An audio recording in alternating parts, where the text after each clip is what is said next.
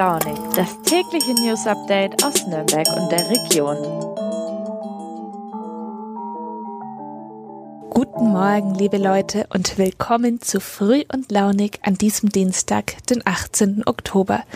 Als ich gestern diese Episode produziert habe, da habe ich ganz kurz überlegt, ob ich singend einsteigen soll, aber ich kam dann doch sehr schnell zu dem Entschluss, dass ich euch das so früh am Morgen lieber nicht zumuten sollte, weil meine Fähigkeit, die richtige Note zu treffen, dann halt doch eher begrenzt ist. Falls ihr euch jetzt fragt, warum zur Hölle ich singen wollte, die Liedzeile meiner Wahl wäre gewesen Backstreet's Back, alright. Zutreffender kann man eine Nachricht nämlich kaum zusammenfassen. Am 20. und 21. Oktober geben die Backstreet Boys zwei Konzerte in München. Vielleicht haben von euch ja manche auch Tickets dafür. Bei mir hat die Nachricht jedenfalls so einige Erinnerungen aus meiner Jugendzeit oder von Roadtrips mit 18, 19 Jahren zurückgebracht. Falls bei euch die Backstreet Boys auch zum Aufwachsen dazugehört haben, dann haltet doch der Tage mal Ausschau auf nn.de. Dort gibt es dann rechtzeitig vor dem Konzert ein Interview mit der Band. Aber damit zurück von München nach Franken. Dort bereiten sich die ersten Gastronomen auf die Fußball-WM in Katar vor oder vielmehr eben nicht. Einige Betriebe in der Region schließen sich nämlich dem Boykott an, berichtet gleich mein Kollege Lukas. Anschließend geht es weiter nach Österreich. Oder, um kurz den Papagei zu spielen, eben auch nicht. Früher ist ja fast jede siebte oder achte Klasse in Bayern eine Woche lang zum Skikurs gefahren. Warum sich das nun ändert, das erfahrt ihr gleich. Und zum Schluss geht es dann von den Brettern auf die Füße. Dann spreche ich nämlich mit meiner Kollegin Isabel Lauer über die schönste und klimafreundlichste aller Fortbewegungsarten.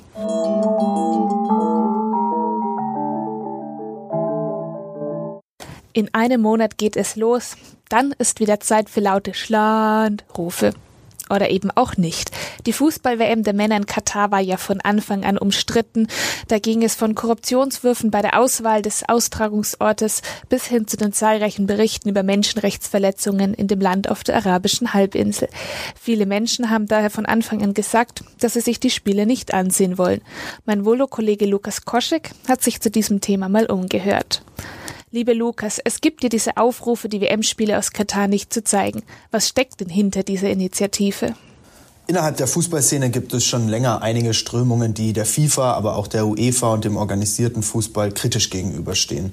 Ähm, jetzt bei der WM in Katar äh, kritisieren sie konkret, dass es halt Tote beim Bau der Stadien gab, dass es Menschenrechtsverletzungen äh, gibt, dass äh, überhaupt die WM in ein Land ohne große Fußballtradition äh, wie Katar vergeben wurde und dass das Ganze auch äh, eine absolute ökologische Katastrophe sei, weil man muss sich vorstellen, in Katar ist es sehr heiß ähm, und die Stadien, die dort in die Wüste gebaut wurden und die höchstwahrscheinlich auch nach der WM nicht weiter verwendet werden, weil es keine große katarische Fußballliga gibt, müssen runtergekühlt werden. Das ist natürlich ähm, in den Augen der Kritiker ähm, ein großer, großer Kritikpunkt. Ähm, weil sie einfach sagen, dass man sich das auch angesichts der aktuellen äh, Lage am Energiemarkt und äh, der Klimakrise einfach nicht leisten kann. Einige dieser Kritiker haben jetzt eine Initiative gestartet, die nennt sich Boykott Katar 22. Die stammt aus Göttingen und Niedersachsen und ruft aber bundesweit äh, zu Protesten aus. Ähm, sie sagen, sie wollen keine Spiele sehen, sie wollen Public Viewings boykottieren und sie wollen auch zum Beispiel Produkte von Sponsoren, die die FIFA und die WM damit unterstützen, vermeiden. Welche Aktionen planen Sie denn stattdessen während der WM? Jetzt sind auch einige Nürnberger Gastronomen bzw. Menschen aus der Gastronomie- und Brauereiszene darauf aufmerksam geworden. Namentlich der Boris Braun. Das ist der Einkäufer vom Café Wanderer und Bieramt. Das ist ein sehr beliebter Spot oben an der Kaiserburg. Und er ist eben gut vernetzt, betreibt unter anderem auch eine App namens Brauereiatlas, ist als Einkäufer natürlich viel unterwegs und ähm, gut äh, vernetzt, wie schon gesagt, mit äh, verschiedenen Brauereien. Und er hat von dieser Initiative eben erfahren und hat dann gesagt, er äh, schließt sich der an und versucht über seine Connections mal zu sehen, wer denn alles an einem Boykott auch Interesse hätte. Der Wanderer ist eben auch dabei. Ähm, außerdem die Orca-Bräu aus Nürnberg, das ist eine kleinere Craft-Bier-Brauerei, die haben jetzt ein Protestbier gebraut, das dann während der Spiele ausgeschenkt werden soll.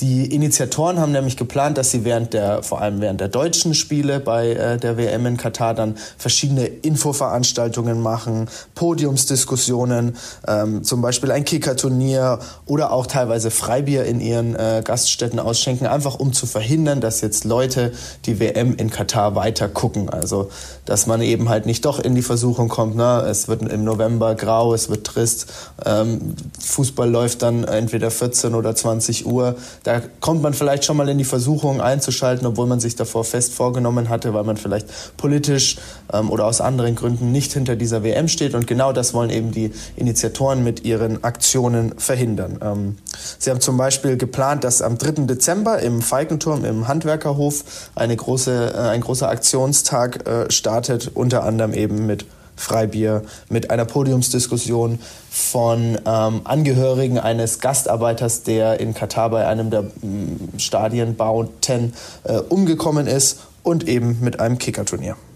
Und wie sieht es da bei uns in der Region aus? Machen recht viele Gaststätten bei diesem Boykott mit? Ja, die Meinungen gehen hier wirklich auseinander. Also ich habe mit einigen Gastronomen gesprochen in der Region, unter anderem in Nürnberg, Neumarkt, Erlangen, Forchheim und ähm, es gibt einige, die sagen ganz klar, ähm, wir boykottieren diese WM, weil wir politisch nicht dahinter stehen. Da ist zum Beispiel das E-Werk in Erlangen zu nennen, wo man in der Vergangenheit immer sehr gern Fußball geguckt hat. Die sagen ganz klar, nein, ähm, wir werden keine Spiele zeigen. Dann gibt's aber auch so einen Pub wie das äh, Dartmoor Inn in Erlangen, die sagen, okay, wir können und wollen nach dieser langen Zeit äh, von schwierigen Bedingungen für die Gastronomie aufgrund von Corona äh, nicht auf diese WM verzichten und werden die Spiele zeigen, obwohl wir dem Ganzen auch kritisch gegenüberstehen. Und dann gibt's auch andere, die sagen, okay, schauen wir uns das doch erstmal an, äh, was da jetzt kommt. Ähm, wir wollen trotzdem äh, die WM zeigen.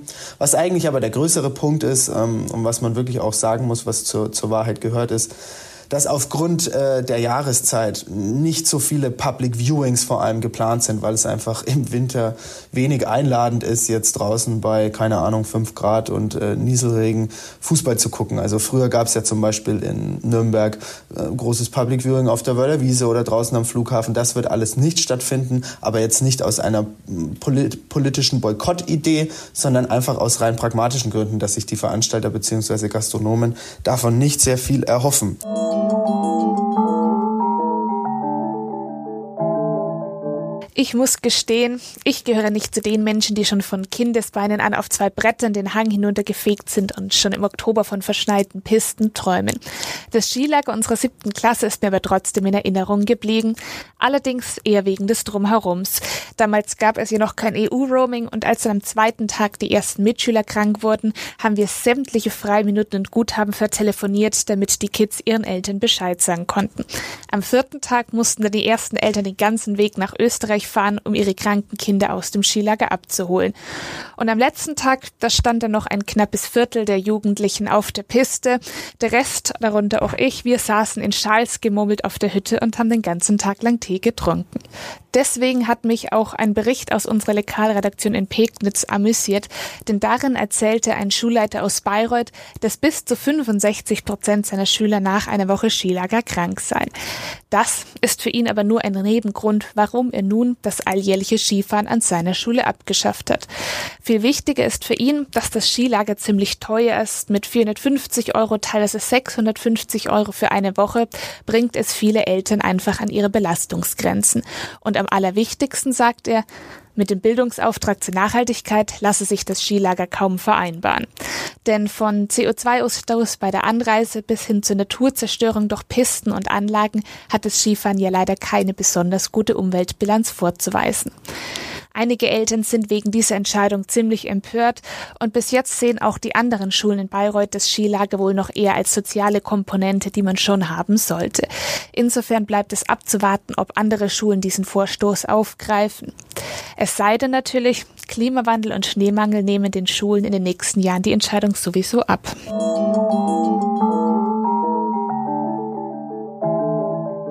Vor wenigen Tagen gab das Verwaltungsgericht bekannt, dass die Klage gegen den Ausbau des Frankenschnellwegs in Nürnberg abgelehnt ist. Somit sieht es so aus, als ob der dreispurige Ausbau samt Tunnel im Südwesten der Stadt kommen wird. Viele Klimaaktivisten finden das eine völlig unpassende Entscheidung in dieser Zeit. Schließlich braucht es für den Klimaschutz weniger Autos, mehr öffentlichen Nahverkehr und mehr Fahrradfahrer alles sehr richtig. Aber tatsächlich vergisst man dabei gerne eine Fortbewegungsweise, die noch klimafreundlicher ist als Zug und Rad und über die trotzdem viel zu selten gesprochen wird. Welche Rolle das zu Fußgehen in Städten spielen sollte, das erzählt uns jetzt meine Kollegin Isabel Lauer aus der Lokalredaktion. Das Städte fahrradfreundlicher werden, das wurde ja gerade in den letzten zwei Jahren auch in den Medien viel diskutiert. Aber du hast jetzt mit einem Verkehrsplaner gesprochen, der sagt, vor allem müssten Städte noch viel fußgängerfreundlicher werden. Was meint ihr denn damit? Was läuft denn da bei uns verkehrt? Also richtig verkehrt, glaube ich, läuft gar nicht alles. Das hat jetzt mein Interviewpartner auch gar nicht gemeint. Er hatte gar nicht so sehr Kritik zu äußern, sondern ich glaube, er wollte eher daran erinnern und mahnen. Es geht um die berühmte Lobby, die öffentliche Aufmerksamkeit. Und da kann man ja schon feststellen, dass es die Radler ganz gut geschafft haben, sich zu organisieren in so in Verbänden oder wenn man jetzt an dieses Volksbegehren Radentscheid in Bayern denkt. Ähm, bei den Fußgängern sieht es ein bisschen anders aus. Das ist witzig, weil wir ja alle jeden Tag irgendwann automatisch mal Fußgänger sind. Aber vielleicht ist diese Bewegungsart zu unspektakulär oder auch zu alltäglich, ähm, als dass wir da systematisch so drüber nachdenken würden. Wir alle leben ja mit ganz vielen Ärgernissen als Fußgänger auf der Straße. Also das fängt bei Ampelphasen an oder fehlenden Mittelinseln, die berühmten E-Roller, die mitten auf dem Gehweg stehen oder Autos, die den Gehweg zuparken. Es geht aber auch um Beleuchtung oder um so ein Wohlgefühl im öffentlichen Raum, dass es ordentlich und ästhetisch ansprechend aussieht, dass man sich unterwegs auch mal hinsetzen kann. Um ganz viele Themen. Und das haben schon viele Städte in den vergangenen Jahren erkannt, dass da noch viel Potenzial zu heben ist. Und darauf wollte er aufmerksam machen. Er hat ja auch ein paar Beispiele genannt, Städte, die da schon versuchen, ein bisschen was zu machen. Was sind denn so Verbesserungen, die er vorschlägt? Ja, Herr Bickelbacher hat interessanterweise jetzt als Vorzeigebeispiel eine Stadt in Nordspanien erwähnt, die ich nicht kenne. Pontevedra liegt am Pilgerweg, am berühmten.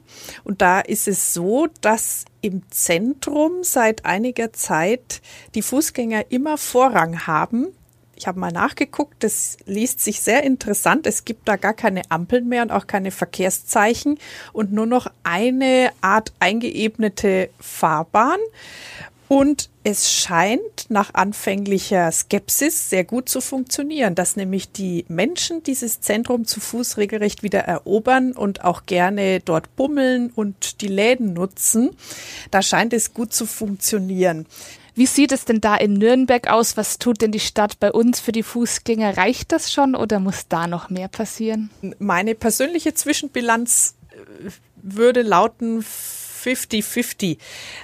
Die Stadt Nürnberg hat das Thema erkannt und hat auch schon in der Verwaltung dran gegraben. Also es gibt jetzt neuerdings eine Fußgängerstrategie und auch einen Menschen im Verkehrsplanungsamt, der sich vorrangig mit dem Thema befasst. Das ist schon mal sehr gut. Man merkt auch einzelne Bemühungen im Straßenraum. Also als Nürnberger denkt man zum Beispiel an den Weinmarkt, der ganz stark äh, verkehrsberuhigt wurde und für Fußgänger attraktiver werden sollte. Es gibt so kleine Parklets in der Südstadt oder in der Königstraße. Ganz prominent beim Hauptbahnhof hat man ja ähm, eine Fußgängerzone auf die Fahrbahn jetzt gelegt im Sommer. Das klappt alles noch nicht so optimal, aber man erkennt auch zum Beispiel am Parkplatzmanagement in der Altstadt, dass es im Fokus ist, dass Städte ihren Fußverkehr steigern müssen, wenn sie den Klimaschutz ernst nehmen. Das ist ja auch ein wichtiges Thema dabei. Also die Beschlüsse sind da, was aber in Nürnberg was ich noch sehr kritisch äh, sehe, sind die Ausgaben, die dafür nötig sind. Nürnberg muss sparen, wie alle Kommunen. Das ist noch völlig offen, wie viel Geld dafür wirklich in die Hand genommen werden kann, um zum Beispiel wirklich im großen Stil Radwege zurückzuverlagern auf Fahrbahnen, also runter vom Gehweg. Das ist ja so ein Stressfaktor für die Fußgänger. Aber es gibt auch noch viel zu tun. Äh, zum Beispiel fällt mir ein beim Thema Baustellenmanagement. Ich selber ärgere mich regelmäßig über unsystematische, unübersichtliche Fußgängerumleitungen bei großen Straßenbaustellen. Äh, es gibt die berühmten Kundenstopper, die nerven noch vor Geschäften oder auch einfach weiterhin zugeparkte Gehwege außerhalb der Altstadt. Das stimmt, da kenne ich auch so einige Beispiele. Super, dann danke dir für deine Einschätzung. Tatsächlich gehöre auch ich zu den Menschen, die sehr gerne mal zu Fuß gehen, nicht nur beim Bergsteigen, sondern auch in der Stadt.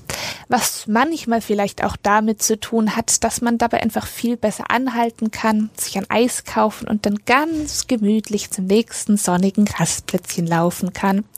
Und nach einem langen Tag in unserem manchmal leider etwas stickigen Podcaststudio ist das genau der richtige Ausklang. Nach so einem langen Tag im Podcaststudio funktioniert manchmal auch das Sprech nicht mehr so ganz ganz korrekt und deutsch und richtig. Und dann kommt sowas raus wie im Outtake meiner Kollegin Nina, mit dem ich euch jetzt in den Tag verabschiede. Zwar sinken derzeit die, äh, zwar sinken derzeit die Corona zwar sinkt derzeit die Zahl der Corona-Infizierten, allerdings steigen die Fälle der noch ansteckenden zwar sinkt derzeit die Zahl an Blaukraut bleibt Blaukraut und Brautkleid bleibt Brautkleid. Zwar sinkt derzeit die Zahl an Corona-Infizierten, allerdings steigen die Fälle der noch ansteckenderen Omikron-Variante. Heute kommen spontan die Ministerpräsidenten. Oh.